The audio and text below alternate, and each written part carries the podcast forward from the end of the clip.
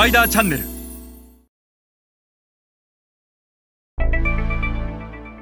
皆さんこんにちは。スパイダーの森部です。今日は欧米ローカルメジャーに学ぶアジア新興国戦略についてお話しします。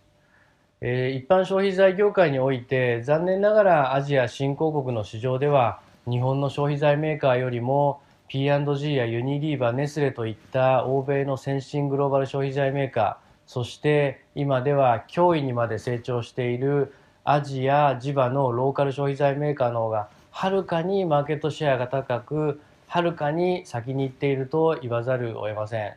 えー、今日はいくつかある要因の中から一つの要因に絞って、えー、彼らの成功要因について皆さんと一緒に学んでいきましょう。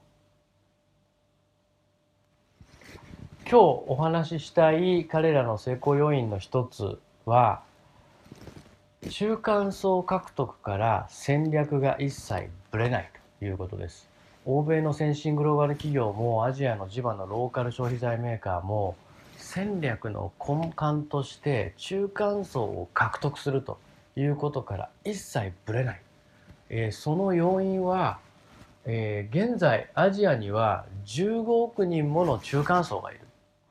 しかし2020年にアジアの中間層は23億にまで拡大すると言われています、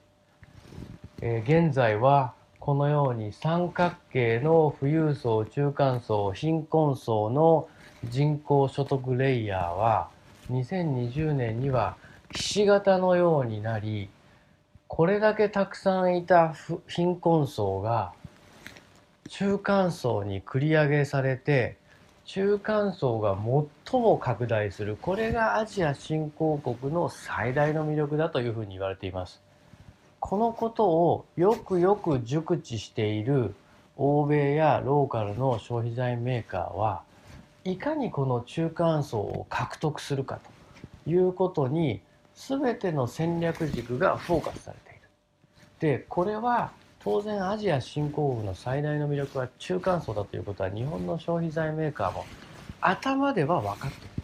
頭では分かっていながら彼らがアジア新興国で取っている戦略は全くもって中間層の獲得には至っていない自分たちの商品はいい原材料を使って高い技術でいい商品を出して日本でも散々売れてきたんだから、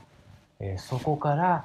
大きい変化をさせるということはなかなかしたがらない。逆にアジア新興国で成功している消費財メーカー例えばユニチャームや例えばマンダムや例えばエースコックのようなメーカーは必ず今私が申し上げたようなことを頭から消し去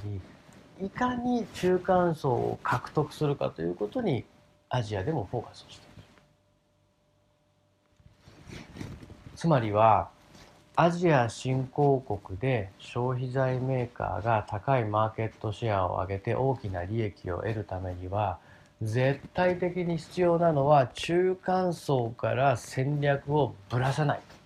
いかに中間層を獲得するかということが最大の肝でありこの戦略の土台からぶれてしまうんであればそもそもアジア新興国のような所得の低い国に出る意味がなくなってしまうのです。それでは皆さんまた次回お会いいたしましょう。